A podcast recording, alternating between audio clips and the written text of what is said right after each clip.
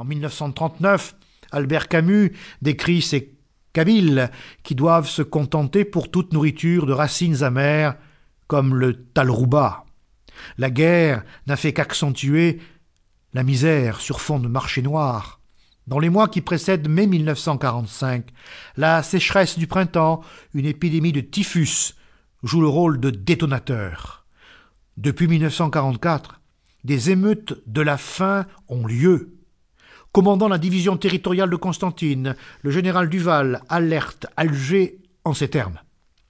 Les conditions économiques désastreuses dominent l'état d'esprit.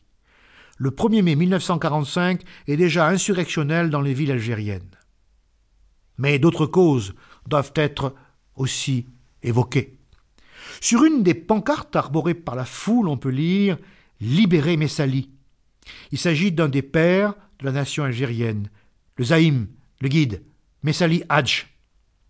Ouvrier en France dans une usine de textile après la Première Guerre mondiale, fils d'un cordonnier de Tlemcen, Messali Hadj est un autodidacte.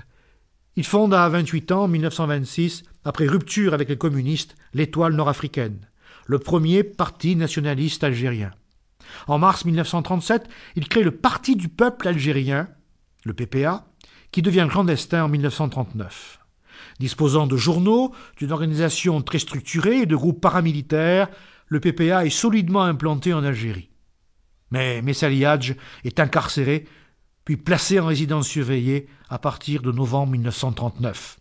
De sorte que le Zaïm décide en janvier 1944 que le PPA, son parti, rejoindra cette vague qui se lève, le mouvement des amis du manifeste et de la liberté. La nation algérienne en train de naître n'est pas le fruit du hasard. Sur une des banderoles des manifestants de Sétif, des mains anonymes ont tracé Vive l'Algérie libre et indépendante. L'identité algérienne sort vivifiée de la Seconde Guerre mondiale. Le spectacle de la défaite française en 1940 étonne. La propagande germano-italienne, notamment contre les Juifs, est écoutée. Mais c'est surtout la défaite de novembre 1942 qui laisse des traces. En effet, le 8 novembre 1942, les Anglo-Américains débarquent de vive force en Afrique du Nord. Les forces françaises, au nom de Vichy, tentent vainement de s'y opposer. Les Alliés se comportent ensuite en puissance souveraine en Algérie. Ils distribuent en arabe des milliers d'exemplaires de la charte de l'Atlantique. L'article 3 mentionne la liberté des peuples à disposer d'eux-mêmes. Cette espérance accompagne la rédaction de l'acte de naissance de la nation algérienne le 10 février 1943. Il s'agit du manifeste du peuple algérien, rédigé dans la langue de Voltaire par Ferhat Abbas et une quarantaine de personnalités. L'additif du mois de mai conduit à la revendication pleine et entière de la souveraineté. L'Algérie connaît le seul mouvement politique, unitaire et surtout populaire de son histoire, le mouvement des amis du manifeste et de la liberté, les AML. Ce mouvement compte début 1945 plus de 500 000 adhérents. Il fédère le PPA, mais aussi les oulémas, c'est-à-dire les réformistes modérés musulmans. L'idée, chère à Messali Hadj, d'une insurrection est lancée, on commence à s'y préparer en profitant de la fin de la guerre.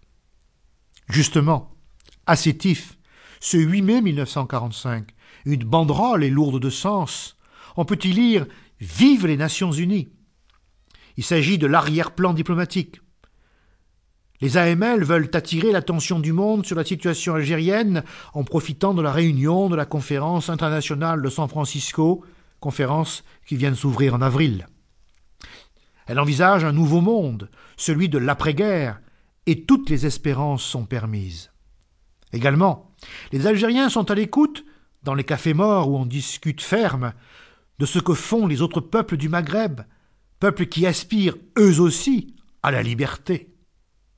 Janvier 1944, avec l'aval du sultan du Maroc, commandeur des croyants, c'est la publication du manifeste de l'Istiklal ou parti de l'indépendance.